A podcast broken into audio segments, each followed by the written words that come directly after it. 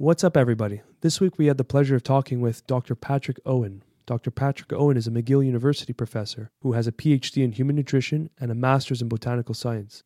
He teaches a graduate's course on the effects of plant compounds on human physiology and brain function.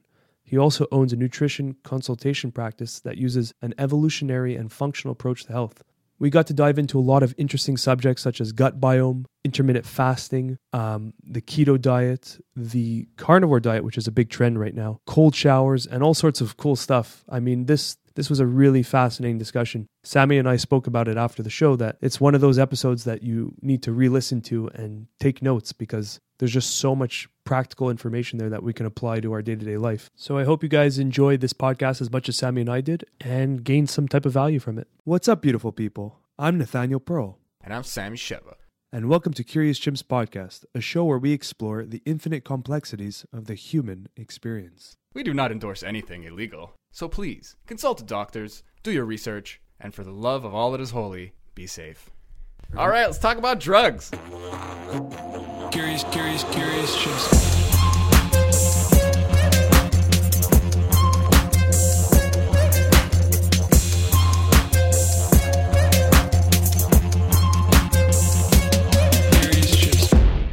How did you guys start Curious Chimp? What was the uh, what was the passion behind it? Honestly, um, I talked about this with a friend yesterday, and we kind of started off with this idea of um, promoting uh, psychedelics. Actually, Really? of all things, yeah. So we we kind of came together from a massage course, and we had a lot of ideas of like uh, holistic health and all these things. And then he introduces me to to things like uh, well, specifically ayahuasca. Yeah, Uh, yeah, it's, it's the it's the big one. It's the popular guy these days. Yeah. And uh, yeah, and then it just kind of turned into like, hey, we want to get some guests on, and then it's like, honestly, self help and and uh, psychedelic experiences, maybe without the actual plant medicines, and uh, just like uh, a kind of community building as well. Turn like like we we're kind of exploring it as we go, and now uh, you guys know Yeah. that I teach I teach a class at McGill called Herbs, Foods, and Phytochemicals, and we actually look at the biochemistry and the phytochemistry of ayahuasca as part of the course. Interesting. I Whoa. did not know that. That's awesome. Yeah, I was actually um, at noon. I was uh, McGill is having these uh, all of fall all of the, the classes in the fall semester are going to be taught virtually online. Uh, and it's causing a lot a lot of havoc and fear and because a lot of professors just you know they're old and they just don't know how to not do exams or you can't do exams virtually. And um, i don't know it's just I'm, I'm, I'm getting nervous because they're saying like i know a lot of you have already started to prepare. And i'm thinking like shit i'm i haven't done anything to prepare. I i guess i'm younger than your average old professor but ooh so Oh, wow. Yeah, I got to figure out instead of exams, like I got to do assignments, and uh, one of the assignments, um, well, it's I'm, I'm always at war with the ethics committee because one of the assignments I would have loved this as an assignment was try an herb or or a medicinal plant or a supplement that's you know botanical, and do an N of one study. You know, everyone does it. There's no danger in it as long as it's not psychedelic. Hmm. Ethics shot me shot me down. This says you cannot ask a student to take something for marks. And I thought, but it's like it's like cinnamon. It's thyme. It's rosemary. It's like they said, nope, you can't. I go, oh, damn it. Oh, wow. So yeah. That's too bad. Damn that it. sounds really cool. That's the kind of teacher I want. It's like get your hands dirty, see what's going on. Like we're all scientists. Yeah, I thought my war with the ethics office. Yeah, they know me well this semester. Yeah, I they like I- me very much. mean, if if my uh, '90s, uh, you know, like Patch Adams movies and stuff like that has taught me anything, it's that you're doing a good job. you're pissing somebody off. Okay, That's just just uh, we're recording. Um, if you want to just do a little intro so everyone knows who you are, and uh, we'll continue from there. Sure. I'm Dr. Patrick Owen. I am um, I have a PhD in nutrition from McGill University. I'm actually a lecturer at McGill University in the School of Dietetics and Human Nutrition. Um, I teach a course about herbs, foods, and phytochemicals. But on the side, what I do is I have a business, a, consul- a consultation business, all about ancestral health and functional nutrition, which is basically trying to help people lose weight, get, get healthier, overcome metabolic disorders using an evolutionary approach. Hmm. Interesting. Hmm. Wow. I I gotta be honest, like like um when we were when we spotted you and, and Nate was telling me we we're gonna get this guy as a guest, like I was so excited. And then I I kind of I don't know if Nate did the same thing, but I kind of promised myself to do like almost like as little research as possible. I'm like, this is like we're gonna just let this guy talk. We're gonna have so many natural questions come up. Like like we're going in dry and just just the intro and the the the fact that you like ayahuasca is part of your curriculum practically like that's that's Yeah. fascinating. Like I'm, Yeah. I'm stoked. and Not even a minute. we in, you actually know? this is the way i designed it i actually designed it so that we look at the nervous system first now i know that your um, experiences with ayahuasca and other psychedelics they're kind of pleasurable but from a plant's point of view the plant is just yeah dependent right but from the plant's point of view it only has one purpose to discourage it from being eaten so all Right. these things that have a biological effect on us, they were developed either protected from its environment, right? As soon as life emerged from the oceans, uh, plants obviously conquered the land way before any kind of animals, and plants had to protect themselves from dangerous UV rays. So they protect themselves with waxy cuticles, antioxidants, um, uh, retaining water, uh, increased vitamin and uh, mineral absorption from the air and the soil as well. But then when animals came on land, they had to protect themselves from being eaten. And they developed a huge chemical and uh, physical, like thorns and spikes and things. Mm. But uh, chemicals, they had to go chemicals because there's like this battle of evolution. Whereas if a, if a plant developed these massive spikes, then you have a dinosaur, for example, who can just like crunch these spikes. And so there's been a it's a chemical it's chemical warfare out in nature. Hmm. And it just so happens that some of these chemicals elicit a kind of pleasurable or beneficial or nutritional uh, benefit amongst us. But if we were insects or smaller mammals, we'd be screwed. Wow. If if we ayahuasca, which is the vine Banisteriopsis caapi, well, we wouldn't have an effect because we need another like, and we have a, we need an MAO inhibitor, right? So, Yeah. but, but let's just say uh, you eat a psychedelic plant, your ability to, to survive has diminished greatly. So if a line pops out and then you're high, you won't survive. so the plant has done its job. Does that make sense?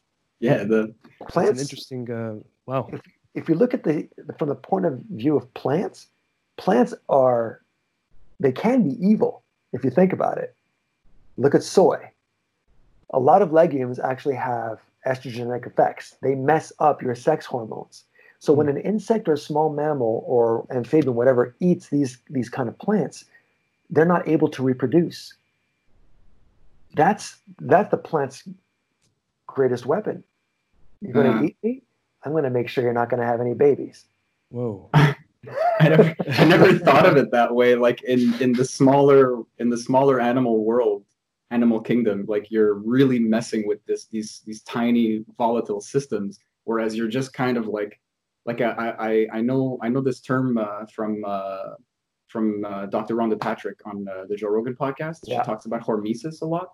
Yeah. And it's it's about the idea that there's natural pesticides in plants and it is hurting you. And it's like it's hurting you a little bit and it's actually creating this kind of like uh, immunity response. Like you're kind of getting a callus in a way, like in a very simplistic way. So if you're a fly, like your ex- your stomach explodes or something. Yeah. That's exactly it. uh, But- wow. Someone asked, a student of mine asked me, "What about gluten? Is is gluten a hormetic thing, right?" And it's not because hormesis means that if you take a small bit of it, it's beneficial, but if you take too much of it, that's harmful. So it has a U-shaped curve, right? But gluten has zero benefit, so it's not considered considered hormetic. Hmm. Does that make sense? yeah, there's just no. exercise, exercise, cold showers. Um, certain phytochemicals certainly do promote hormesis, where you just have a little bit and there's an actual benefit to it. It's good. But in terms of gluten, lectins, um, oxalates, these things that disrupt your gut bacteria, your gut flora, digestion, that cause leaky gut, has zero benefits. So it's nothing to do with hormesis. Hmm. I, w- I wanted to ask you on that key point about soy because that's like a big um, alternative that's being pumped out for the vegan movement and all that. And I'm hearing mixed signals from is soy good or bad? Is it producing more estrogen in the body and all that stuff? I personally stay away from it, but I, I'm not well informed on what the effects soy actually has on the body. So maybe you can just uh, enlighten me a little bit on that one. Sure. Well, soy does have a lot of benefits. In in the East, where it's used traditionally, it is associated with reduced rates of breast cancer, and that makes sense. Um, there are two major phytoestrogens, which means that there are compounds that mimic the effects of estrogen. And since breast cancer is a hormone based um, or hormone sensitive cancer, uh, it makes sense. Now, here in the West, however, there's an inverse relationship. The more soy that you eat, the higher your risk of breast cancer. So, what the hell's going on? Yeah. The answer is simple. In Asia, the main source of soy consumption is fermented soy. So fermented soy is miso, natto, um, and tempeh. Whereas here, the main, I, I laugh at this, the main source of soy is cookies, ice cream, uh, I don't know, not even tofu. Mm. Soy, soy is the most ubiquitous plant on the planet because it's in almost everything. When you look at the labels of everything and it says may contain corn or soy, oil or starch, it's, It's everywhere. It's, everywhere, just like corn. It's subsidized. It's um, so can it affect with your hormone systems? That's a very gray area in research. Very, very gray. There are Okay. some studies that say yes, men who consume more soy will have reduced testosterone. But there are other studies that will debunk that and will show the opposite. So it's my opinion that, well, if I get into the opinion of nutrition research, it's, hmm. I, I'm actually, I, I hate nutrition research actually, because it's hard to pinpoint one food in such a complex system Hmm. as the human diet. It's a good point. Um, but if I were to, if I were to really look at it, it makes sense to me. And if it makes sense from an evolutionary point of view, then I, I try to stay away from it. And so I discourage it. So if, if a vegan comes to me or a vegetarian uh, who is eating a lot of soy, they will have a meal plan that is packed with tempeh and miso. Nice. I don't know if you guys have you ever tasted natto? Natto. That I never had. TTO. Check out on YouTube the natto challenge. It is a Okay. disgusting, slimy, snotty. Challenge. I, I had it. I challenged it. with My, some of my friends at the gym. I brought it in the gym, which was a bad idea because you, you turn a stinky place into an even more stinkier place. It was it was a lot of fun. Oh yeah. I, I don't want to I don't want to derail your your uh, like the topic or anything, but I'm just curious. Like, is there any times when people shouldn't eat fermented foods? I feel like I've heard about that. Like, like there's some people where like kombucha or something like makes them worse. And this is the, now we're getting in like we're jumping into gut bacteria stuff. So like, it, Yeah. I know it's a it's another conversation altogether, but I'm just curious.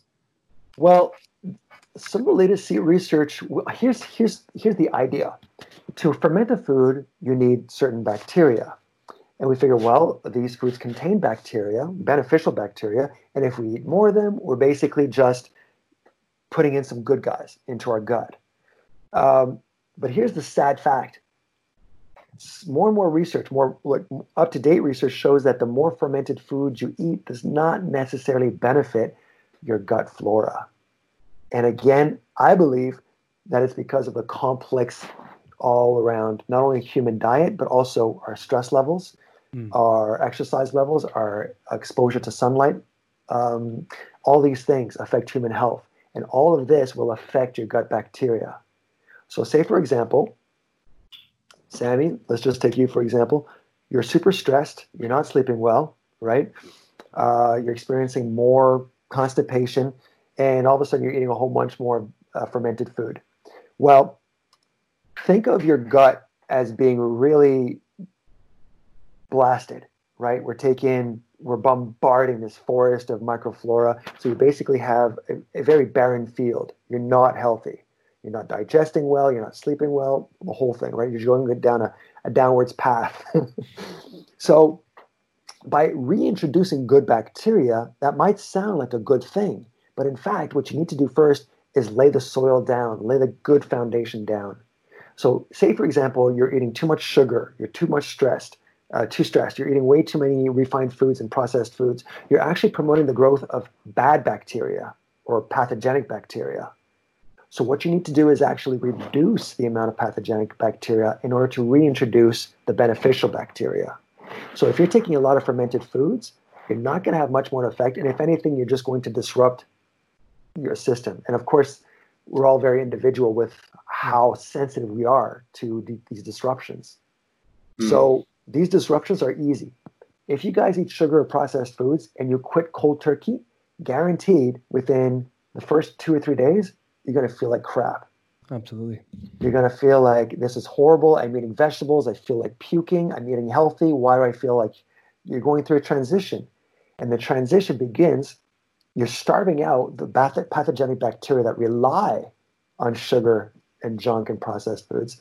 And of course, the bacteria communicate with your brain via your uh, your immune system and your nervous system, your enteric nervous system, and uh, the brain also becomes addicted to these kind of sugars and processed foods because they're giving the signal, "Hey, we want mm. this. Give us more.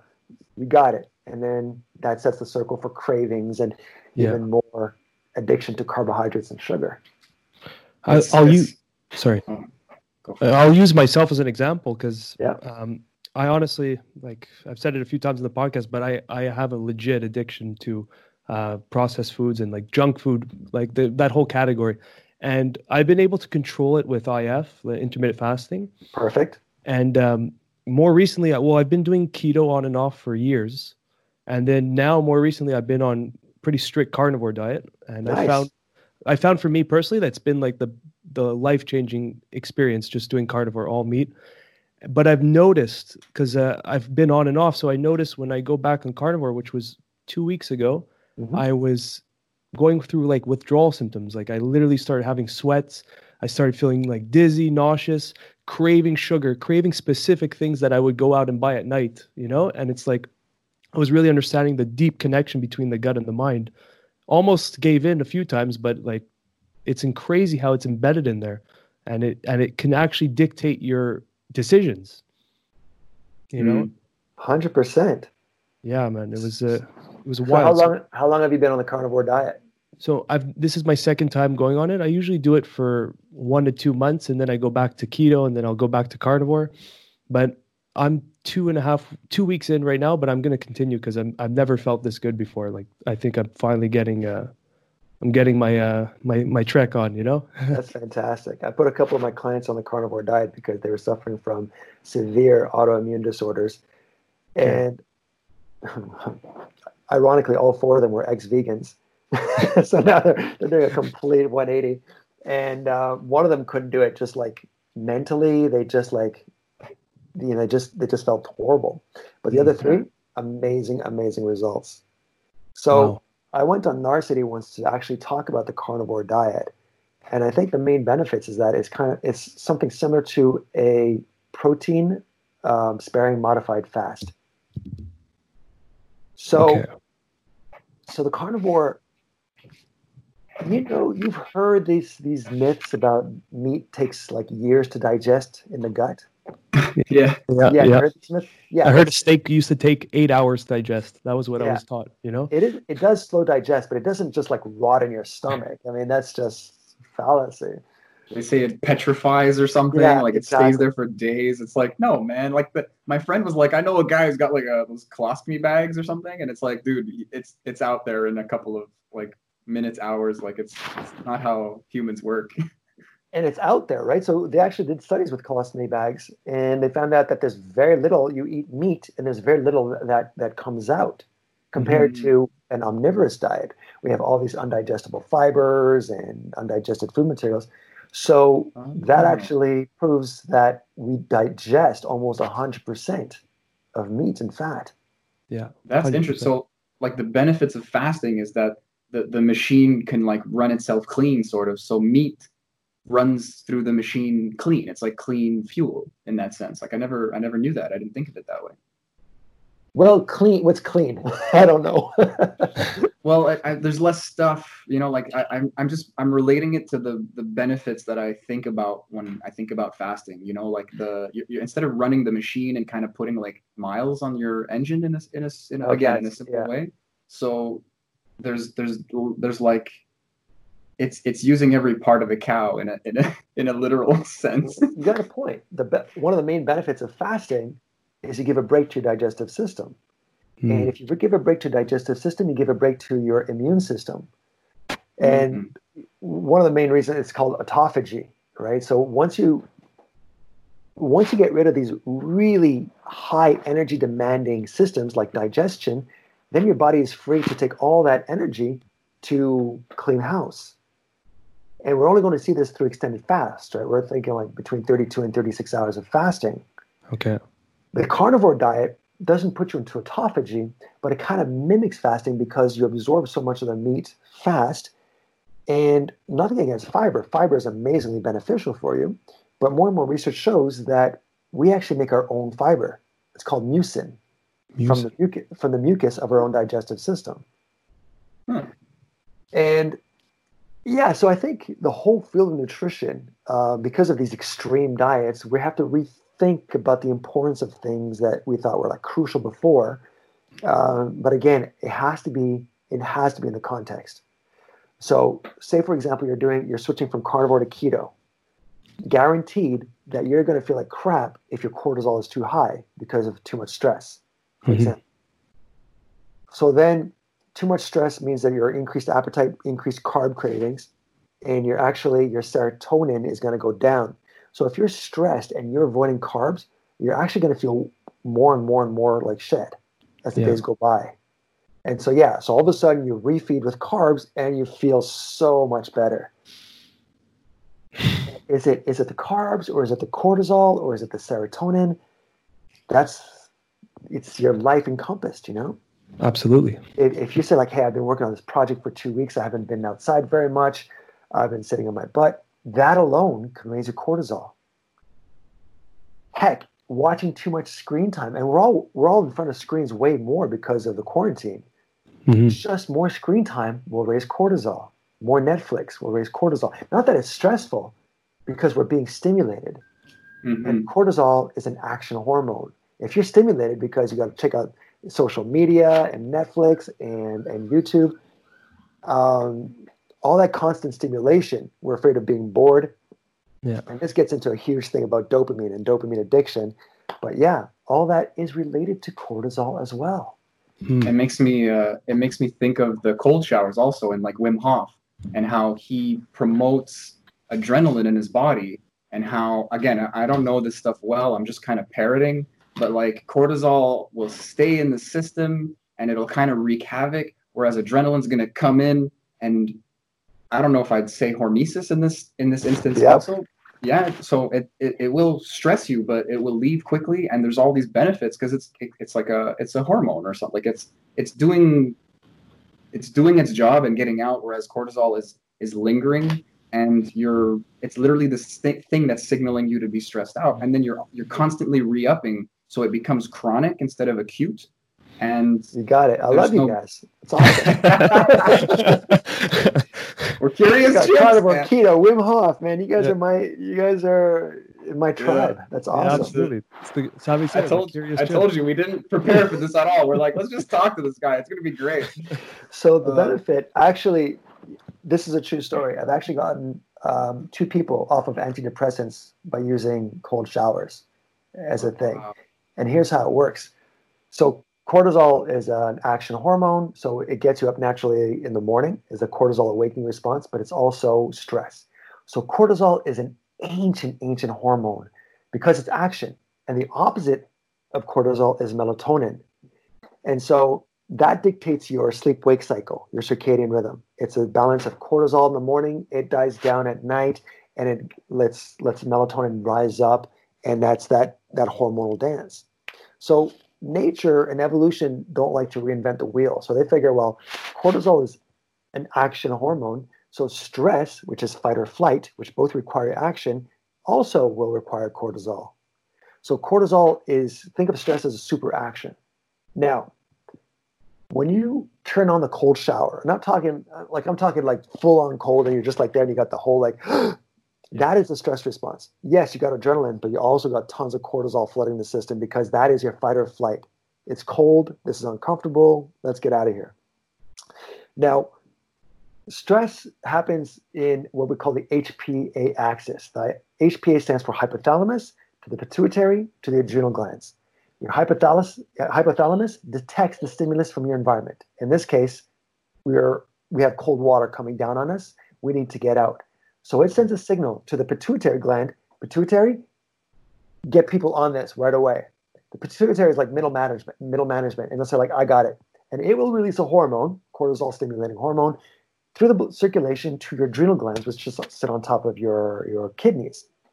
Now, the, your your adrenal glands secrete epinephrine, adrenaline, um, and uh, cortisol. Those three, all fight or flight, right? Action, action. These things flood your your your body, and you get all those uh, symptoms of stress, right? Increased heartbeat, like freezing, uh, the shortness of breath, all those things, right? Your blood sugar goes up, your blood pressure goes up.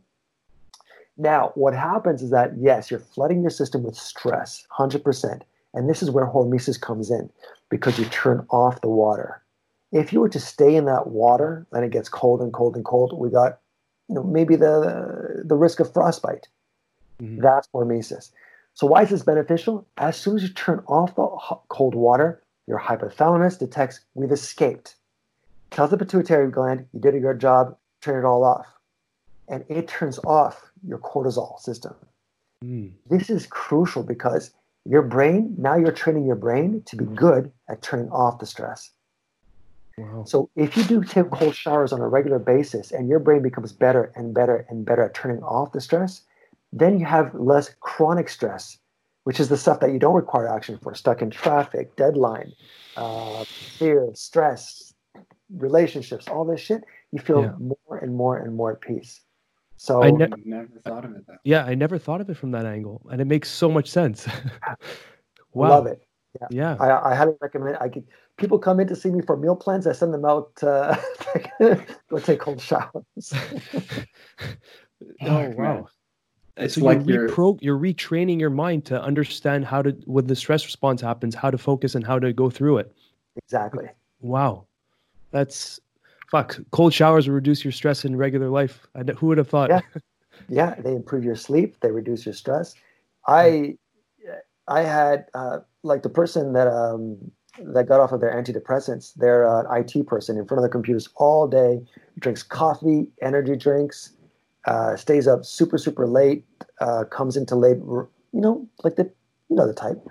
Yeah. Yeah, and cold showers changed their lives because just that they felt a lot more. First, you guys take cold showers. You feel energetic. You feel like freaking You're charged. you're yeah. charged. Yeah. And that's just because you escaped danger. Like you feel charged. Like if you just got away from an attack or from a line, you'll be like, wow. Yeah, it's true. it's true. That's I remember going skydiving and just being like, like I I was just so scared shitless, and I I couldn't bring my like my legs were jelly. I couldn't jump out of the plane. But then the experience, and then the landing, and then like everyone around you becomes your best friend, and you're just like, this is so good. Like you're just on top of the world, man. And it's yeah, but it- that's a, it's that's blowing endorphins. my mind. That's Yeah. A, yeah, that's a maybe a different yeah. But that, That's- that that's the thing is like I thought I, I always work with analogies because like I'm not a scientist. I don't really know what's going on. I'm just kind of getting this info, and I think it's like bicep curls, you know. And it's like I'm getting stronger because the the, the cold shower is tough, and then you put the weights down and you walk around with those big muscles. But the truth is, the the putting down the stress is is its own muscle in a way, and that's blowing hmm. my mind. I love thinking It's of it that way. exactly the same thing. I love thinking of the mind as a muscle. So say Mm. you do bicep curls, right? You just day one, you hit the gym, you see a program, bicep curls. You're not going to pick up 80 pound weights the first day. You're going to do them. You're going to tear up your muscle. Yeah. You got to start small. Same thing with cold showers. If you've never done in your life, you just go gung ho and pull on. in the middle of January in full on cold, that shit hurts. Yeah. I do it, hurts. Yeah. but seriously, like I've been doing cold showers now every day for about two years, and now I'm full on walking out barefoot in shorts in the middle of winter. wow. It's amazing. Like it, it sounds crazy, but you just build your system and your tolerance up to such a level. And yeah, you know, it's like the guy now who can do 80 pound bicep curls, but he didn't start off that way. And it's just re- retraining your mind and retraining your ability to adapt, to be resilient. And in, and a resilient body is also a resilient mind. So more you're Hmm. resilient to stress. Yeah, I you know what? Ever since because I haven't been con- very consistent in my cold showers, but there was moments where it'd be like uh, like a month straight. I would just be doing it, then I'd take a, like some time off. But I don't wear winter coats anymore, and that's just my body just understands what's cold and how I can breathe through it. And it's funny you mentioned that because yeah, I drive around and stuff, but when I'm outside, I just have my either t-shirt or sweater on, and I feel great. And it's it's before cold showers, I would go out and be like, "Oh, it's freezing. I need to cover up and tie it up." But it's really that's probably more your mind actually versus what your body's feeling. Yeah. And sure. the more you do it, you say, okay, so I feel cold as well. But does the cold bother me? That's the other, that's the most important question. Can I live with this cold? Yeah. Fantastic. Nice. Mm. And it's kind of hormesis. Like we're not going for a, for a five hour trek here, right? In a Yeah. shirt We're going from a car. So yeah, you can survive. Be uncomfortable. Mm. Be You kind of need that permission from someone like Wim Hof, though, or you need the science to come out and start backing people up because, like, you Yeah. know, when yeah, it, it helps with the Sure. the fear almost the intellectualization. Like like when I, I I've been I've I've been walking around barefoot in the snow also, and I mean it hurts. You Yeah. even if you're getting used to it, like you it hurts, and I look down at my feet and I'm going, okay, is it turning blue or is it turning red? That's Yeah. like I'm I'm actually just checking because I don't trust my brain anymore because my body's saying get the fuck out, you know, and like it it, it come it gets to the point where like I notice it in people. Like my my mom will be like, "Oh, put a coat on. It's cold out." I'm like, "Mom, I walk around barefoot." Like, what are you saying?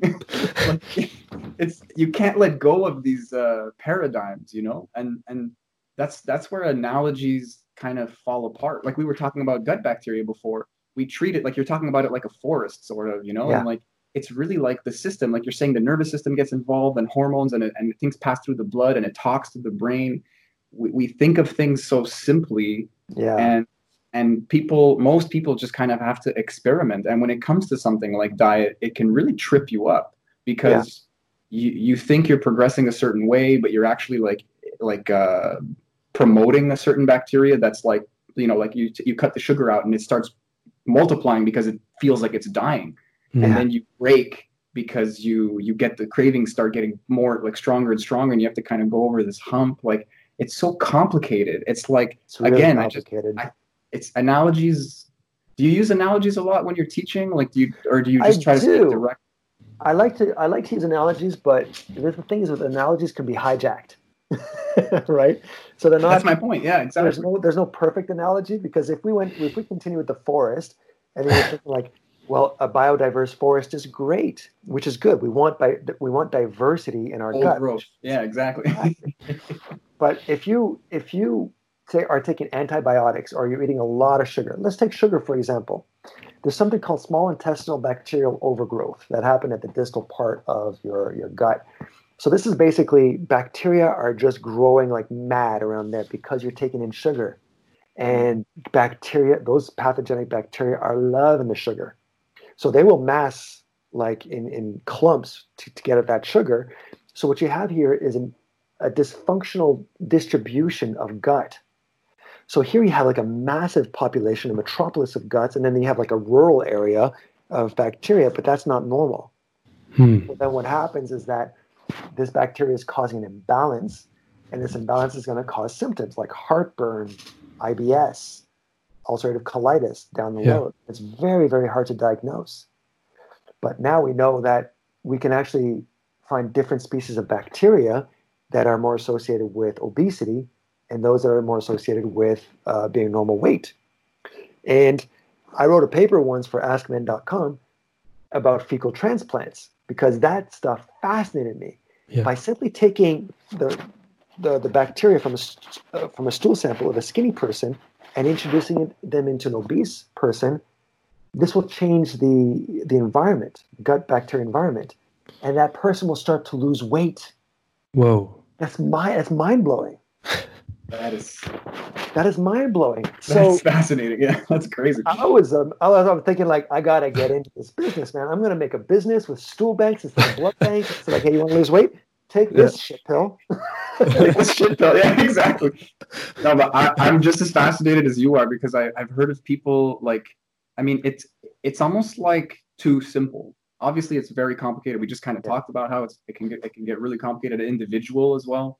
But it's like you, I didn't know about that. Like uh, like skinny person to fat person, fat Yeah. person gets skinnier. But they also talk about like uh like a let's say a happier person, put it into a depressed person, they get happier. Like the gut is just this kind of nexus like this chakra for so much going on in your body and you can literally like like scrape some bacteria like this this this snapshot of the environment like of the person's gut like through their through their through their shit through their through Yeah. their fecal It's like a fingerprint. I can actually Hmm. identify you by your shit. wow. that's hilarious that's but that's i can't imagine all the the applications i can't, I can't like it seems like uh endless well, we know it's we're we're just beginning. Um, the research is really fascinating. We're beginning to look at gut bacteria, and like this is what I was talking about before with the fermented foods.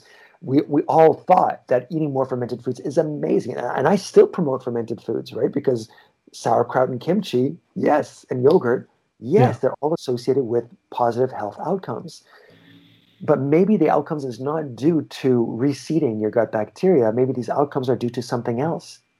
And I have to be comfortable saying that we don't know what that is, Mhm. but you know, it's complex. You get it, you take a complex life form like food and you put it into a complex life form life form like us.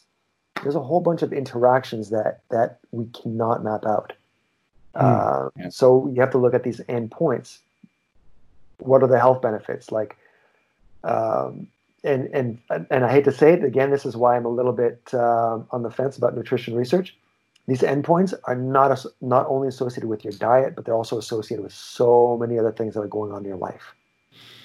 Th- That's my beef with a lot of these studies is that it's not taking into account lifestyle habits, whether they're Mhm. smokers, or ha- their high stress environment, or their lack of sleep, dehydrated. Like there's so many factors that, like you said, will affect your cortisol levels and all sorts of things. It's really complex when you look at nutrition. And I kind of I love your approach because you're you're taking everything into account. You know? yeah You have If- to. Yeah. I think the future's going in this holistic. Oh, I hope so. But I'm telling you, like I'm in the Department of Nutrition, and there's a lot of funding to try to tease out what's going on, but it's all going towards the wrong thing. Now, I presented this. I took a few uh, minutes uh, in my class to throw a bomb, and this this is so controversial. And all the students like are thinking, like, why am I even in nutrition? It's just a useless thing. First, I I am reluctant to even call nutrition a science because in all scientific fields you have base rules, right? Chemistry, physics, biology have a basic rule, and then when you're going to do experiments, you're going to do an experimental protocol and compare it to the base.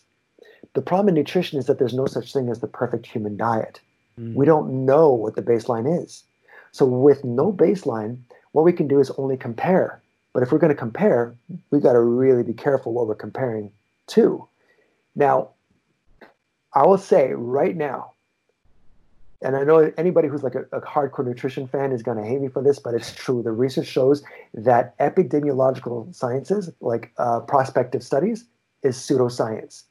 So a prospective study is I I give you a questionnaire and I ask you what you ate today, yesterday, on the weekend, whatever. I come back next year and I give you the questionnaire again. I give you the next year or the you know every 5 years, whatever like that. And then in 10, 15, 20 years from now, you die of cancer or you die of heart disease. And I'm going to look back at what you've been eating for the last 20 years. I'm going to make an association with that. Yeah. Well, we, we can already see tons of problems with this, right?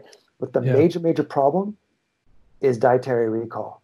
We never and this has been shown time and time again, that if you if I was to give you a food frequency questionnaire or a dietary recall questionnaire, you're gonna lie because what you're gonna put down is not what you actually ate, but what you usually eat or what you're, you know, what you're What- like.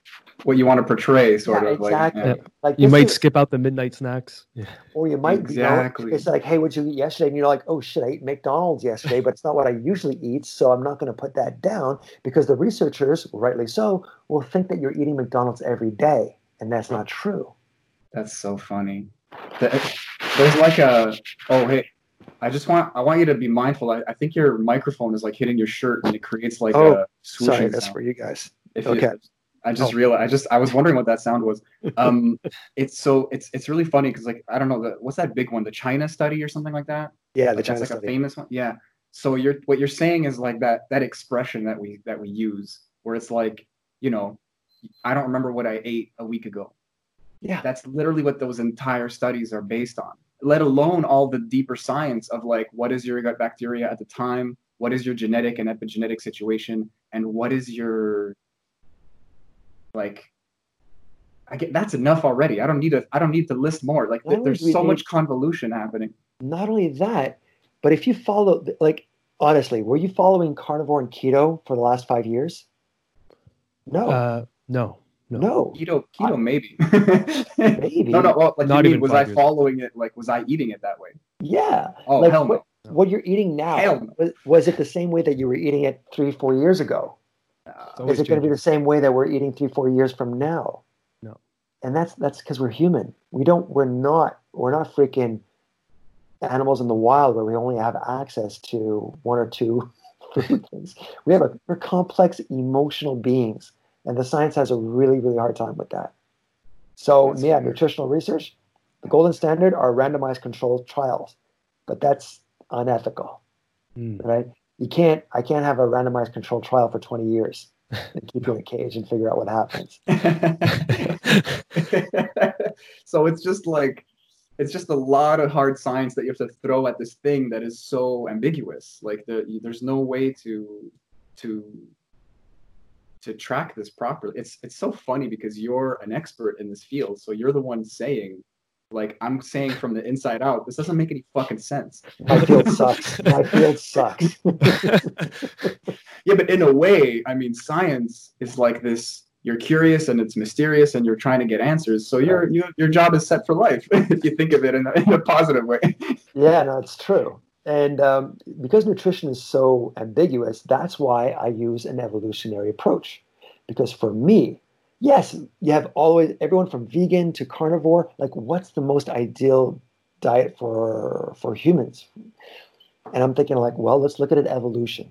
And so I think it's important for all nutritionists uh, Hmm. or any health coaches to really set themselves like, all right, well, this is my framework. And I chose a good one because I believe in evolution. Most of my clients believe in evolution, and it makes sense. Um, So, yes, carnivore and keto have evolutionary templates in the past. It makes sense. Yeah. Whereas veganism does not. That's interesting. I never thought of it that way. So you're like, you realize that you can't kind of slap this together with traditional science. So you lean into the fallacy and then kind of come at it sideways and and and try to just be logical about it. So it's like, Yeah. I guess we'll just rely on. It's still a kind of rainbow fits all thing, but it's you're starting at least from this point of view where it's like, well, we're humans. We evolved on this planet, and you know the sun and the all the whole, like you said, you know, like You exercise. seasons. We Yes. well, okay. So this is where the ancestral health, right? The ancestors come in. A lot of nutrition research doesn't look at these divergent evolutionary uh, patterns. Now, say we're Nordic, we're white skinned, we're from Nordic ancestry. So all Nordic climates from the south and the north poles have very distinct seasons. Winter and summer are like two Mm. different things. Now, if, you, if if we're living off the wild, we're hunting and fishing. During the winter, we only have one choice: hunting and fishing. There's no vegetables, there's no fruits, there's no carbohydrates. So we absolutely now human beings are require a lot of energy to power our brain. So we absolutely need to figure out what to do in case there's no carbs. And that happened every year. And then sometimes during the ice ages, it happened for years, Mm. which is basically keto or carnivore. It's the ice age diet if you want to think of it that way. Oh, cool. Yeah. Now, now we had to develop these systems. Now, the human being, Homo sapiens, are the, the only mammal in the world that is so efficient at getting into ketosis. Bears don't even get into heavy ketosis like Homo sapiens, and they hibernate every winter. But Homo sapiens requires a good supply of glucose and or ketones to supply this very energy demanding organ. And so nature says, well, if we're going to survive ice ages and winters, we have to come around with a solution. So we're going to make the homo the human species very good at falling into ketosis in the absence of carbohydrates. So if it was not for that ability, we would not we wouldn't be here. So yes, ketosis is a natural human evolutionary development. That's interesting. But um, I've always wondered because I've experimented with some diets for sure. Um, and I've noticed, especially with, when I tried a ketogenic diet, obviously I failed miserably from day one. But like I kind of try. I didn't have like the, the, the piss sticks or anything. Like I didn't know if I was even in ketosis, but it was in itself a stressful experience Yeah. on my body, not just the emotionally, but I mean like I felt like you're in, if you're in a kind of starvation for a long period of time, like I felt stressed out. I felt my sleep got disrupted. Like it, Yeah. it itself became a, a kind of like damaging thing, if you will. I don't know. What were you eating before? Oh, garbage. See? Garbage, just bread and sugar. And I have a sweet tooth, man. I got I got 30 sweet teeth. I'm screwed. like I, Well, I, I could tell you what to do step by step for that, but but that's normal. Lay They, it they call it the keto flu. They call that like Yes. you're gonna full on. I had a client puke while they Oh, were wow. at I, So, I was having withdrawal symptoms. I was shaking and shivering. You know, sure. for three days, I was like, my I had to kind of take some days off and just relax because I was literally my teeth were were trembling at some points. You know, wow. and I was just thinking about sugar, just thinking about sugar the whole time. And I didn't know it was that bad, man. That's Yeah, Yeah. I know. It's It's it's scary. amazing really how it hijacks your brain. Like I remember I did um uh, like paleo. I don't know Yep. if that's like a four letter word for you guys, but like I, I did a, I did a kind of paleo like a few years ago and I was doing fine. It was a great diet. I'm you know like I'm I'm kind of this like Mediterranean like uh, vegetable meat fish like if I, as soon as I cut out bread I feel good. So I was doing this for a good 6 months and it was like easy because I was living on my own and I just controlled what I ate. Then I just followed my friend one day to a Tim Hortons, Mm. and it's like it's like a sex addict walked into a, a, a Pawn Like a- shop. exactly. it was like a it was like a heroin addict walked into a, a pharmacy. Like I I my eyes popped the fuck out of my head, and I was like I it's it became like the feelings instantly became thoughts. Like I just knew in this deep down Awesome. way that I have to eat that. And I, and I was like, dude, I gotta get out of here. And he's like, what's wrong? I was like, I got no time to explain. Yeah. It was very, it was visceral. It was so real. It was, it was very educational. you know what? You're not the only one. It's a, I mean, not not only like we're, we're you know we're having an obesity epidemic and carb addiction, sugar addiction, but all animals. If you give them access to sugar, they will totally binge. And again, from an a evolutionary standpoint, that makes complete sense. Mm. Here's here's the thought experiment. We're out camping. All right, we're cavemen. What's the sweetest thing that you can find naturally growing in, in nature? berries. Berries? Fruit. Yeah. yeah, exactly. Now, fruit is low fat. What's the fattiest thing that you can find in nature? Nuts. That's a good point. Meat. Well, it's usually Uh, meat. meat. Yeah. okay. Animals, right? Yeah. Yeah. So animals, animals. Now we eat animals and plants. Now animals are low carb, naturally, high protein, high fat. Hmm. And plants are high carb, low protein, low fat.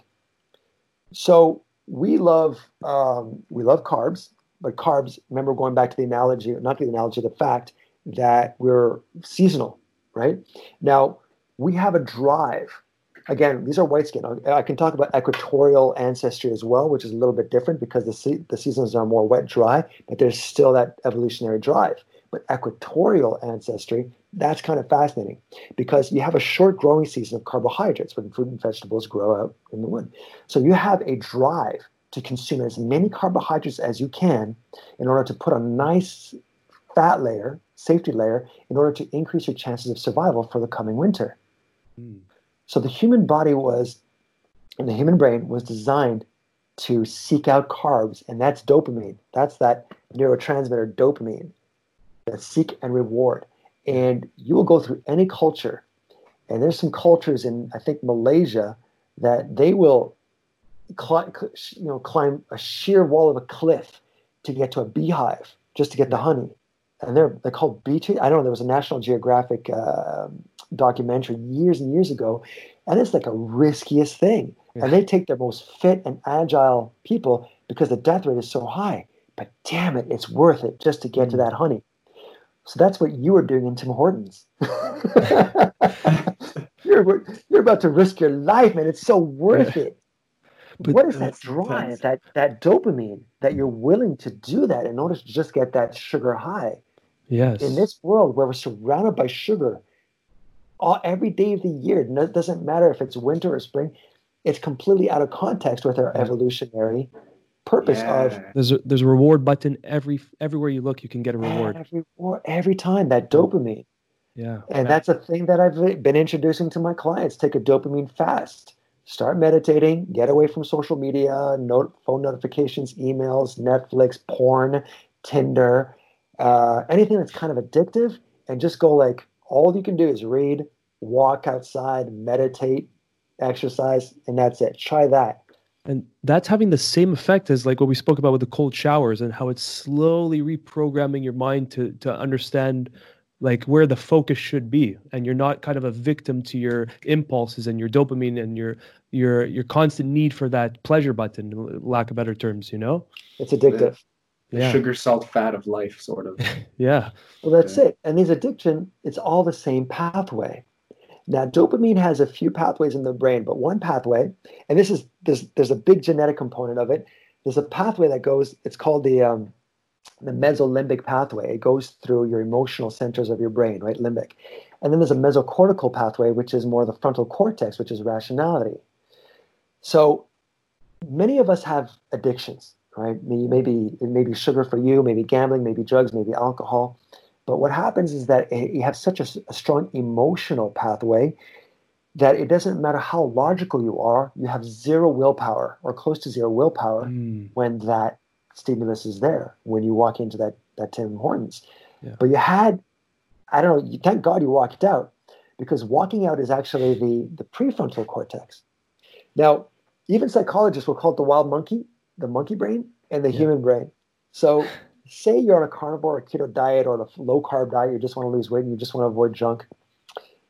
But you have that wild monkey. And if you ever give him a banana, the wild monkey's not going to says, yes, please, boom, boom. And all these rationalizations will come in like, don't worry about it. Tomorrow I'll start it up again. Yeah, just man. this is a cheat. You know, I had a hard Yeah. day. I'm tired. I'm the, I know it. We're all king of excuses. I know it. yeah But the human cortex, the mesocortical pathway, that's that delayed gratification.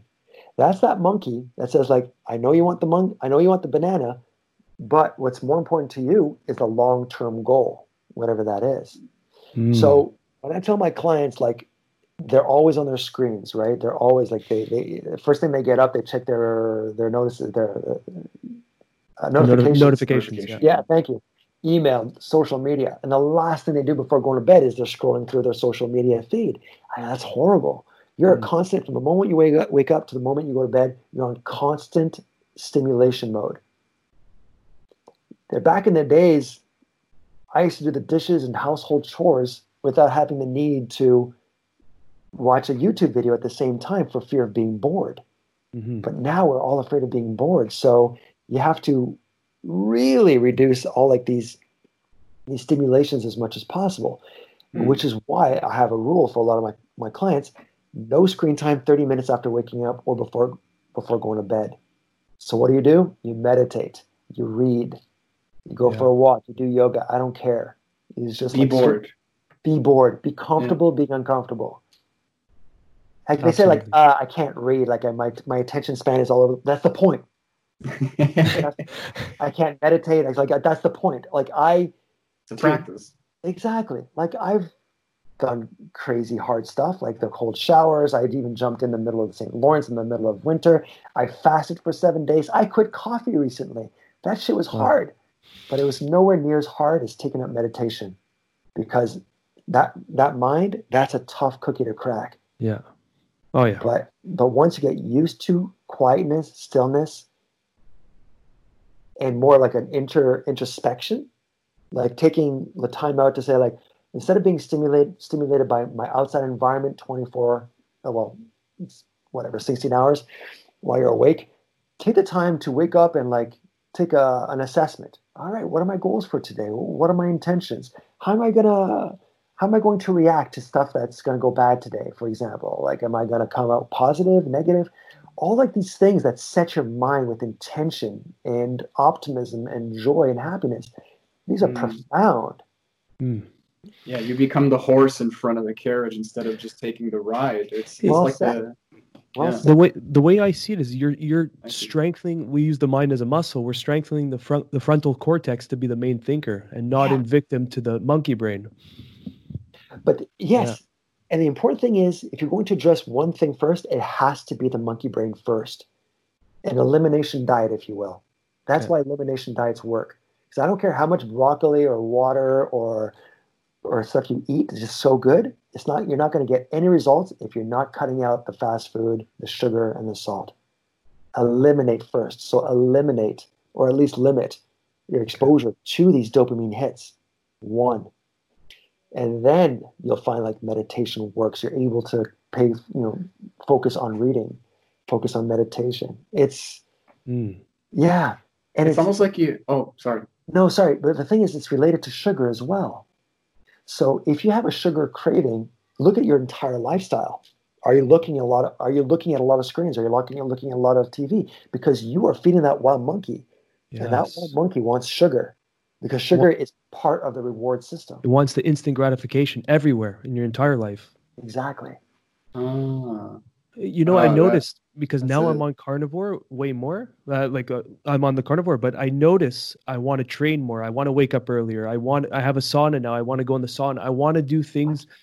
Yeah, I ordered on Amazon. It's like a tent. It's like a steam sauna. It's great. Everyone listening, if you if you have a little, little bit of money, it's like 240 bucks. Get a sauna. It's legit. Oh that's affordable that's good Yeah, it's really good. And so, but I noticed that now that I'm cleaning up my diet and everything, it's just my lifestyle's kind of manifesting into that mindset too. And I'm noticing I don't want to be distracted. I don't want to watch those those Netflix series. I want to go outside. I want to do things and move and and even meditate is actually something I'm incorporating more now. So it's it's crazy how it all just tumbles together once you start paying attention to it. You went in from a good side. You went in from the nutrition side. You got over that uncomfortable, that trial by fire, I call it. Yeah. And then you got like the whole like the, the gates of the gates of heaven heaven open up. but a lot of people just that. A lot of my clients who are real hardcore carb addicts or sugar addicts, going through those trial by fire, they don't Mm. last, right?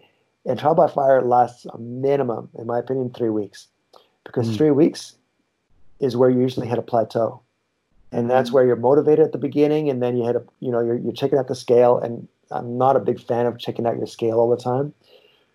But three weeks is usually where you hit a plateau and that's completely natural but if you want to lose weight that's extremely discouraging. Yeah. and so they say fuck this i'm going to go it's not working anymore. And yeah so, so you stuck to it. I, I was just gonna say, I, I feel like we're hitting on something without really saying it, but like people are really hard on themselves, and like the the, the that forward brain, that kind of human brain, that's just another animal that we have to worry about. Like that, it's not. A lot of people, myself included, I might just be projecting here, but like, there's just this like the, there's this uh, mentality that you have to like strong arm the situation and regain control of your life, and every moment is a decision, and and when you fail when you take the wrong decision, you failed. But Yeah. the truth is, what we're talking about is don't trial by fire, don't cold turkey and think that you're just gonna like like force your life into this new shape. It's it's a practice, like I said earlier. Like like you're you you do things in these small habits, and it's it's the sugar, salt, fat. You know, there's a there's a genetic, there's an evolutionary motivation, but there's an evolutionary motivation in exercise also, and in meditation, and in community, and all these other things it's just habit it's just a little thing every day Whereas whereas we're we're stressing out because we're like, no, I have to be this thing. It's like, no, there's the human is an animal that you have to train, and the monkey is an animal that you have to train. It's not you being this thing all the time. It's just Yeah. relax and and do some tiny things every day. And I, I just wanted to say that because it's something I'm learning now. I'm 32 and I'm fucking finally figuring it out. And I just want to throw it out there. You're lucky. Some people don't who's- figure it out in their entire lives. They don't figure it out. That's Mm, really good. That's really good. But you're 100% right. yeah. we're very hard on ourselves, and like it, it worked. It worked for you because you went in cold turkey. And here's the thing. I I like cold turkey. I I like it because it's kind of like um, an alcoholic who has to give up, right? And things with carbs. The, the problem is that we're surrounded by carbs. Carbs are at family gatherings and special occasions. Yeah. So then you're like a little bit of a social outcast if you don't partake in a birthday cake, for example. But that's not the point, right? The point is not to be 100% strict. The point is is to understand and to be in control. So this is where the power of self-discipline is. Mm, Self-discipline is doing something that you really don't feel like doing. So if you want to have cake, yes, have cake, but do you have the self-discipline in order to not binge or like completely wreck your diet? and yeah. it's get to that point. So what? How do you become self-disciplined? Self-discipline is a muscle, just like everything else that we've been talking about. Yes. And um, that that's the thing with consistency, because we all know, right? If you're going to stick to something, you got to stick to it.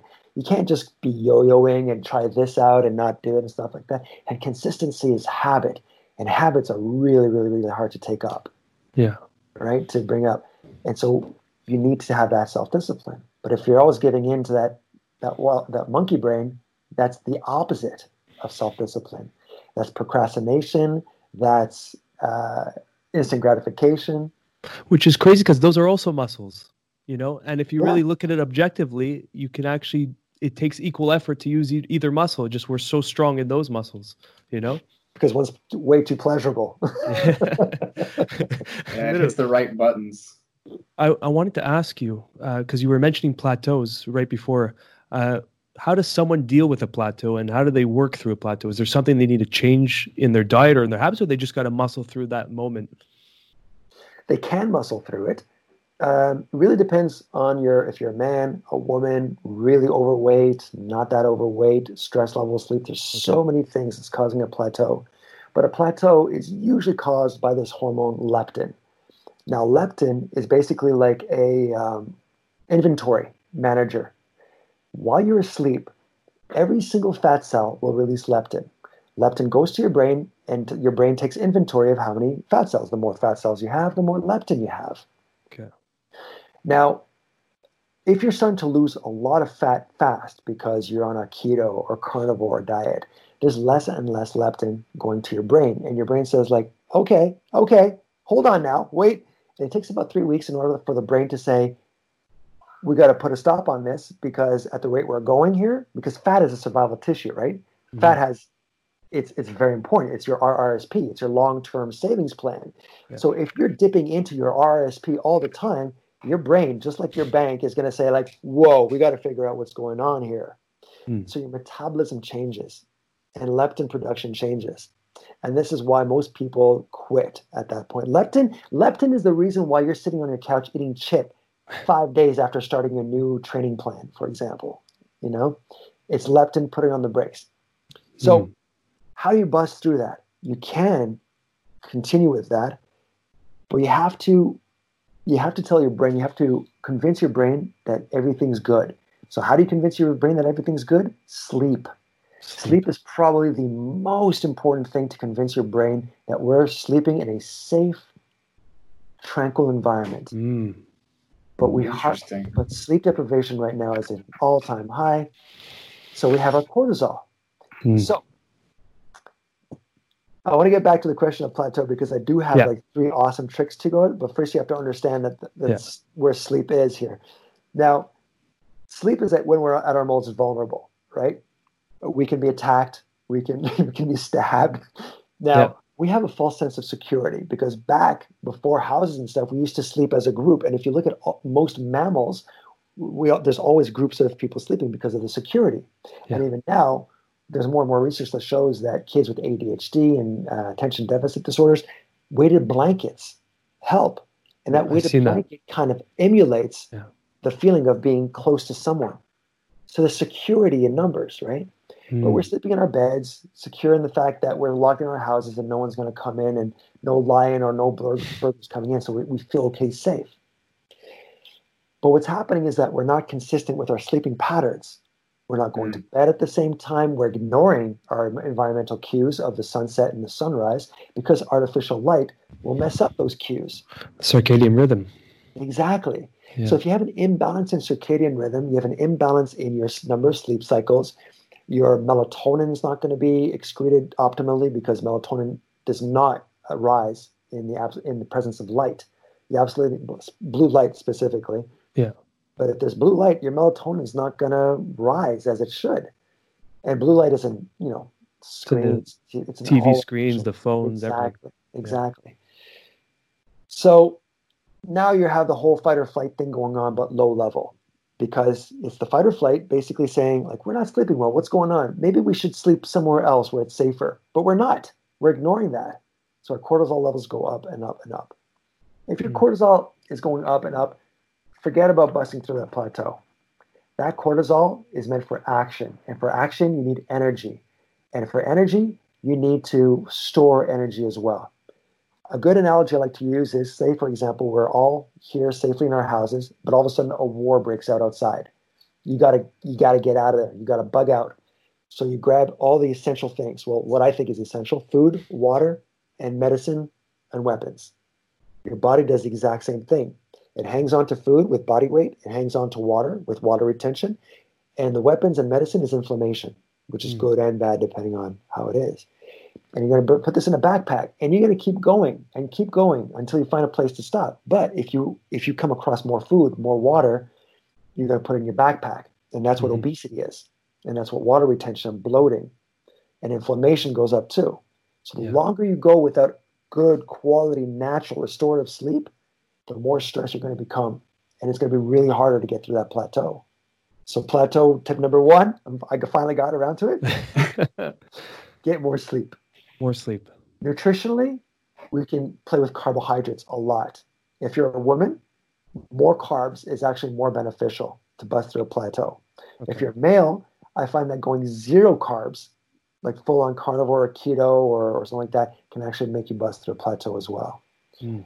Um, there's a lot of tricks as well, like um, certain supplements can help you bust through a plateau, certain exercises can help you bust through a plateau. But uh, my number one trick is look at your sleep, look at your stress levels first.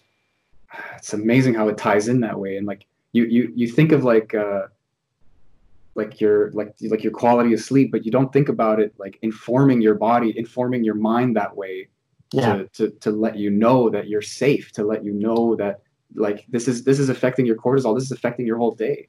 That, Yeah. again we're going into that holistic idea and that like it's not about consciousness and will. It's about like maintaining it's about environment sort of like we're getting we're getting ahead of the problem by by being conscious of like like our our aquarium sort of you know like our well, that's it. And all this is evolutionary. Look at Homo Yeah. sapiens.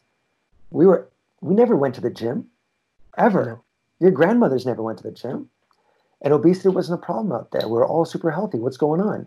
Well, we just did low level, low intensity, steady state exercises, walking. We carried stuff. We did chores. We were outside way more often. Mm. We ate what was seasonally available. We ate meat. We we ate plants. I remember, heck, I remember when I was a kid, my grandmother says like, "Well, strawberries are not in season now, so." But that's not the case anymore. You want strawberries, you can get them anytime because they're imported from All wherever round. they grow. Yeah, exactly. Yeah. So w- the modern world where we're living right now is out of balance with the way we were designed. And so my whole raison d'etre, my whole goal is to reintroduce or to biohack these evolutionary stimuli in our modern world in order to live by our genetic code. Yeah. That makes sense. Yeah. It's like the it's honestly the best blueprint we have to to to living a proper life. You know, I think whenever so. Yeah. because we're so out of balance of the way nature works. And the a guest we had on uh, before you, Nick Nick Gabriel, he was uh, Nick Gregoriadis. He was talking about um, even work. It's not even going by the seasons. We have the same job, same hours the whole year, and then you take a two week vacation or a one week vacation, then you go right back to it. But there's seasons of harvest, there's seasons of of hibernation, but we're just we're not following any of those natural laws that are everything functions on. I Yeah. completely agree. I really think that human beings would be so much pro- so much more productive with only three hours of deep focused work. We can accomplish as much as a That's what he was talking job. about. Really, Yeah. I got to listen Yeah. to that podcast. Yeah. I, I gotta say, I, I complain about the. I mean, I'm like an idealist, so I look at society and I just complain. But Which is addictive, by the way. I guess it's it's it, it has its place, I suppose, you know. But um, it, I I realize I talked about it today also. Like like the the Christmas break and the summer break, they've only ever ruined my academic progress, you know. And and the eight hour day, like on the on the sixth hour, I want to shoot myself in the head. You know, if I had if I was working six hour days, I'd work seven days a week, no problem. Maybe not there, but maybe I'd take a week off every month. Maybe I'd take a week off every three months. Like I'm just sure I'd be more productive. But it's this chronic like reach beyond your your your energy uh, means and and it's just expected. And i talk to so many friends who are like oh yeah i got to put in some overtime. Like they don't it's not mandatory but they just expect it. So i can't see you next saturday because i have to work. It's like dude you're doing 40 hours a week.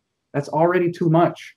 Yeah. but it's just normalized. And you know like uh, another guest we had recently uh, steve maxwell he said something he said most of us probably haven't ever even felt real hunger like you were Mhm. talking about the, the the you know the availability of sugar and carbs and stuff. Like like when i when i walked into that that tim hortons and i freaked out it's because it was a good thing. It's like evolutionarily my my body is telling my brain like you want that you need that.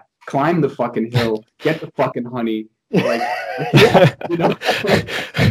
And except, it's- except the honey is just an exchange of, of cash and then you get it no problem no no effort dude i was gonna break the glass I, it's fuck money bro i was gonna i was gonna reach through the glass like it was like it was fucking not there and just start eating like a croissant or like a chocolatine or something it was so yeah i felt like my lid blew off and that's maybe the only reason that i resisted it because it was so intense that i was like oh this is wrong anyway that's a that's a that's another Right. story You got you. That's exactly it. That's exactly it. When when you're But- talking about nutrition with seasonality, are, mm-hmm. do you so right now I'm doing carnivore. Is that something as the seasons change and there's new foods available in our region? Is that where you start to modify your diet to what the the, the seasons are dictating? Yeah, I'll be I'll be the first one to say that um, there's no research on Okay. seasonal eating, right? Okay. Um, but I do think that here's the thing: if we're going to go carnivore keto during the winter months, which just makes sense evolutionary, comfort, right? There's have you guys heard of the Danish term called hygge? Hygge is the art of comfort. Okay. Because in Denmark and Scandinavia, cold winter months are associated with hot chocolate, warm blankets, wool socks, cookies, home baked goods, comfort, right? We won't we don't want discomfort. So this is why I associate the carnivore diet with people who are welcoming discomfort in order for betterment, self self improvement. Um, in in which case, there's no rule to say you can't go keto all year. There's some people that love it. Yeah. I personally don't think it should be a forever thing. I, I think this should be more cyclical. Mhm. Um, but there's no rule against it. And if you love keto or carnivore and you're not suffering from any kind of imbalance or metabolic disorder, go for it. You know, Nice. it's it's it's it's fine. And I'll say the same thing with veganism as well. But that's usually not the case. usually without proper supplementation, I'll have to say. Yeah. But, but there's there's an evolutionary faux pas right there. Um, so yeah, um, I true. d- I don't say eat according to season simply because I'm not sure. It's it, it it a lot of people come to see for me to do keto during the summer because they want to get a, chemi- a bikini body. well, I'd be like, oh, but keto is more of a winter diet. No. Yeah. Do That's a good point. Yeah. And summer's tough, right? Because you got beer on the patios and ice cream and stuff. It's tough. So if you're going to start keto in the summer, be It's prepared. a tough order. Exactly. You're going to be that guy. That Yeah. oh, my friends, they, my friends hate me. yeah, You gotta be that guy. That's so There perfect go. that you said that. They get Oh my so God. annoyed with me. I'm like, I can't eat there. Blah blah blah. It's uh, it's not keto, you know. Or I'll just order a, like a, s- a burger with no bun. I'll just eat the burger. I have so many people who think I'm that guy now, even when I'm not. Like just because I'm into yoga or something, they're like, you, "Do you eat meat? You don't eat meat, right?" Like I'm, I can make a vegetarian. I'm like, I eat meat. Who said I don't eat meat? Like they just, they're just imposing Yeah. it on me now, and it's like, bro. But I don't know. know. I don't know how good we are on time. I don't want to. I don't want to overstep. But I just like. Um. I definitely want to before we wrap up, just start firing popular diets at you, and then have you just be like, no, yes, no. like I know it's like an oversimplification. Yeah, I might be like depends, depends, depends, depends. depends. That's that's what I think is gonna That's happen. problem. Yeah. with Knowing a little bit too much on the subject. Like, what? But, it's, My God, but I go. love I love nuance. Honestly, I love nuance. I, I don't know. Like obviously keto, like paleo's kind of going into keto if it's like more scientific. So I, don't know. Like paleo, the word I think got more flack than anything. And then now the carnivore diet's very popular. And you talked about dopamine fasts, which is not necessarily a diet, but it's it's it's bubbling up to the surface. It's interesting because it's like we have all this technology and stuff, and it's it's in the culture now. It's it's becoming. I see it all over YouTube, and it's like this is what our kids are growing up with. It's like we just have to. Yeah, I know. It's really it makes me really happy. But I don't know. Like, do you have any huge like do's and don'ts? Maybe instead of me just like throwing like buzzwords at you, like a lot of people say that peanut butter is like the worst thing you can eat. Like something random like that. Like Yeah, I don't know, right? I love, I love so that. I love that. I know, but I, I love that you're you're honest. You're you're you're an expert in the field, and you're getting to that bleeding edge, and you're saying we don't have we have no fucking clue. ah, damn it! No, I love peanut butter, but yeah, if you look, it has lectins and it, it comes from a legume and it has vegetable oils. Yet all these things are not great for you, right? Am I a guy who's about hey everything in moderation? No, I'm not. Mm. I'm a guy like some people absolutely need to be super super strict, and moderation is just a freaking excuse to eat everything a little bit here, a little bit there. Amen. Yeah. you know but like say things things like gluten containing wheats for example i'll be like no don't have it. Zero. It has zero benefits for you. It messes up your gut and we're eating a lot too much of it. Once in a while is that okay? Sure. Once in a while you know just understand like you're not doing any good but it tastes so good. Like i get it. I get it. Yeah. it's so freaking frustrating. I'm frustrated. I'm a guy who's prone to be obese. I'm a guy who's who has a sweet tooth, who has a carb addiction, I could devour boxes of cookies and, and mm. tubs of Haagen Dazs. Yeah. You know, and I'm not. I know I'm not the only one, right? Oh, I'm I'm that way too. yeah. Yeah. So so how the hell how do you how the hell stick to anything if you can devour something that's inhumane? And I'm in freaking nutrition, and I coach people, but that's the way I do it. I relate. I know how you're feeling. I've Yes. done that shit too. So Yeah. how do we get around to it? Oh boy, rule step number one. Let's start with how you wake up. What do you do? And that's how the that's how the journey begins. Amen. Yeah. I wanted to ask you. I have a method. I want to see if you think it's decent or if I don't know. Just get your input on it. I because I I had this addiction is real, and I don't think I'll ever get over it fully for uh, carbs and junk food. So what I've done is I do carnivore six out of the seven days a week. Uh-huh. and then sa- so I do it five. So okay, I do it five days a week. So the whole weekday. Saturday I do a full cheat day. I just go mayhem. Whatever I want to eat, I'll just I I get sick. I lie on the floor afterwards, and I'm just trying to huff and puff. And then uh, I'm not even kidding. I've spent like a hundred dollars on Saturdays just on anything I want. Yeah, it's craziness. Mr. Puffs, ah. Krispy Kreme, Yeah, whatever. McDonald's. So I'll go super ham on Sunday, on Saturday, and then Sunday I'll fast the whole day, and then Monday right back on carnivore. And I've been that's a method that's working for me, but I don't know if that's fucking up my gut biome or if it's messing up my the whole system or it's not doing that much damage. I don't know. Or Mises? I feel- I Yeah. well, to get into real detail, like if you were my client, like we talk an hour to figure out like what your lifestyle is, sleeping patterns, stress patterns, and all this, because what you're practicing here is called cyclical carnivorism, right? Whereas you you break your diet in order to carb up, but you're not carbing up intelligently because it's a dirty it's a dirty refeed, right? so here's what, what I recommend. Stop doing that.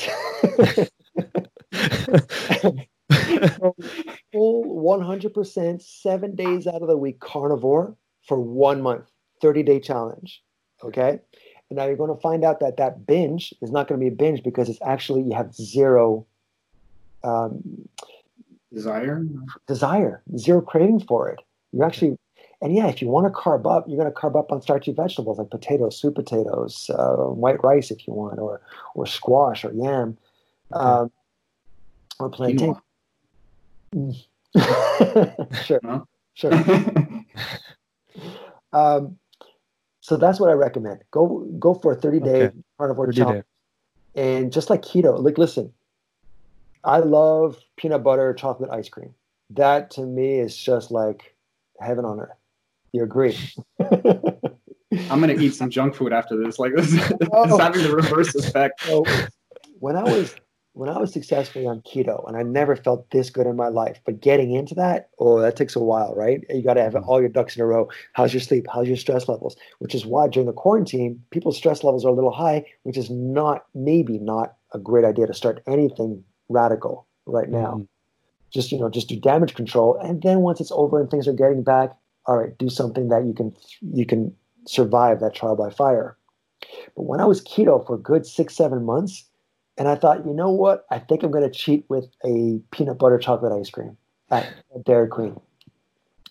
And I was just standing in line, and I thought, I really have zero desire for this. Mm. And just next, I'm coming closer and closer, and I finally like I'm. It's, it's about to be me, and I said like, no, I think I'm actually going to be. And that, and I thought like, who am I? What have I become? I've never said no Yeah. to to ice cream, and that's when I had this epiphany that I've Mhm. really I'm bio biologically, hormonally, a completely different person. I Mm. strive to get back to that state, but I get, as I said before, you gotta, tough. yeah, you gotta have all your ducks in a row. Wow. And That's, That's, oh, it's interesting. It's like an echo. You're like like you just identify with it. It's your favorite food, you know? Like I used to eat Nutella like out of the fucking jar, man. And I haven't had it in years.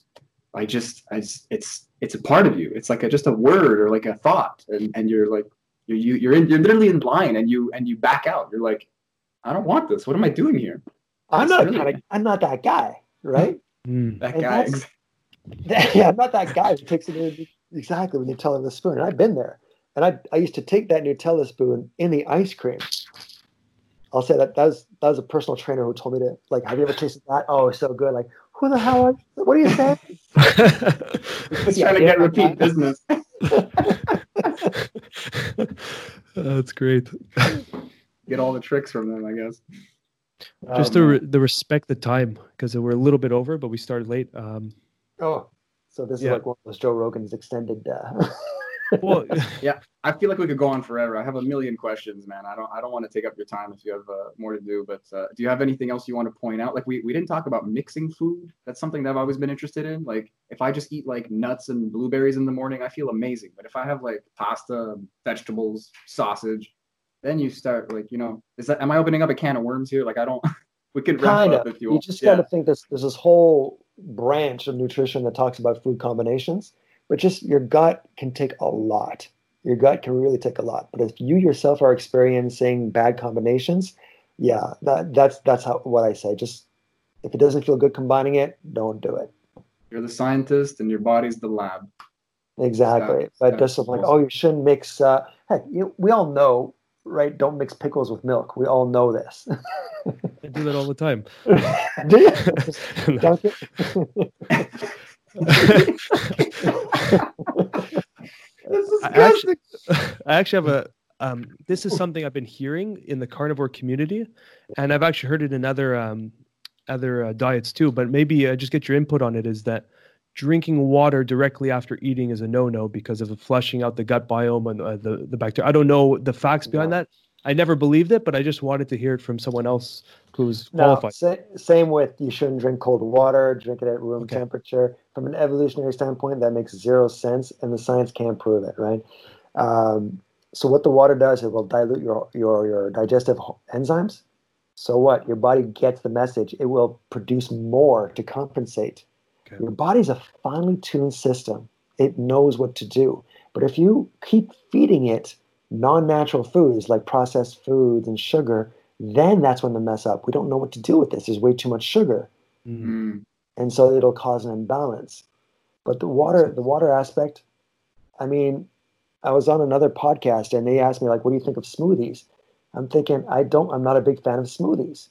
If you're in nature, what's the the only thing you drink is water, and most of it is cold. So don't tell me I should be drinking room temperature water. We evolved to drink cold water out of streams, It's true. and there's no rivers of smoothies. it's I love this approach because you're it's so logical. It's just you're following the lines of nature and you can use nature because we're here right now so clearly that system worked. So you can keep referencing back to what worked back then is what should be working right now because we're the same. We're homo sapiens. We Yeah. haven't we haven't evolved much maybe we got a little bit smarter but we haven't evolved much biologically at all. Exactly. Our little, our pinkies pinky toes aren't really working as- like they used to. and we we get our appendix cut out every now and then, but we're pretty much the same. Keep it Exactly. simple. Yeah. Exactly. So then, and that's why I think nutrition research should really go along an evolutionary approach, a functional approach, in order to be worthwhile. So yeah, so there is a field. It's it is called ancestral nutrition or functional nutrition, and they do have journals, but we're really a small niche. And I, I'll, I'll admit it, the scientific community is not geared towards this thing because of this holistic aspect of it. But if we take this complex thing. Say, for example, a client comes to see me and I give them an entire lifestyle redesign nutrition, sleeping, outdoor exposure, supplementation, uh, exercise, all these things. And then, then I look at the endpoint and I compare it with your traditional medicine thing. There are more and more studies being designed that way. And there are more and more studies showing that, yes, a holistic nutritional approach is always superior and easier than the traditional approach, which often includes medicines. Yeah, it's it's like a it's like a you are what you eat. It's it's Ayurveda. I don't know how familiar you are with it, but like the they're saying like medicine and food, it's the same fucking word. Like we're not gonna we're not gonna mix a bunch of stuff It in a lab. It's a question of like- dosage. It's true. Yeah. That's true. Yeah, but I mean, they even treat like like a sattvic diet in yoga. They they take out things like onions and and like spicy things because these things are like medicine in their mind. You're not like, why are you putting this in your body? I mean, there's other reasons also because it like messes with your breathing and like there's a whole idea behind it, like but like an ideology almost. But There's it's still it's there's still some people alive today. They're in, in their hundreds right now, but they were around when modern medicine, where pills didn't really exist. If you felt sick or something, it was ointments, tinctures, medicinal plants. yeah. It was an apothecary, really. And it, this is just in, in in some people's lifetimes that we have like these these purified compounds, the pharmaceutical industry. And when I teach about medicinal class, uh, medicinal plants to my students, they're millennials, right? They think medicine, they think pills. And it's Mhm. my job to realize, oh no, for the majority of our existence here on earth, medicines have always been plants or animals. They've never been pills Yeah. and there's a massive distrust in it and i understand it because there's so much random shit in the plant where it grows and us but you look at ayurveda and i studied tibetan medicine for my master's degree Mm. and to translate western and eastern medical systems was one of the most frustrating things that i've ever experienced. I can't go up to a tibetan medical practitioner and said hey i'm doing a, a study on tibetan medicinal plants and cardiovascular disease and i'm going to test it for antioxidant and um, cholesterolemic activity. So what do you recommend? And the practitioner is like well it depends. Much like the way i'm talking about like the way i talk now is the Yeah. way they talk. It depends on their where do they live and I'll tell you something that blew my mind off, which I thought was freaking silly at the time, but I completely agree. They will actually, on a prescription pad, saying, get a divorce. Your marriage is causing you too much stress and it's killing you. Oh, Can you imagine if we could do that? So wow. get back from the doctor today, honey. quit your job. Yeah. Like, yeah. oh Lord. But honestly, why not though? Why not look at all these things? You know, and why are they being ignored in health? It's like it's the answers are in front of us. Look at everything. It's it's just a it's the Yep. society, man. It's just a it's expectation. But we're all sick. What do what do you got to do, man? And you said it, it's normalized.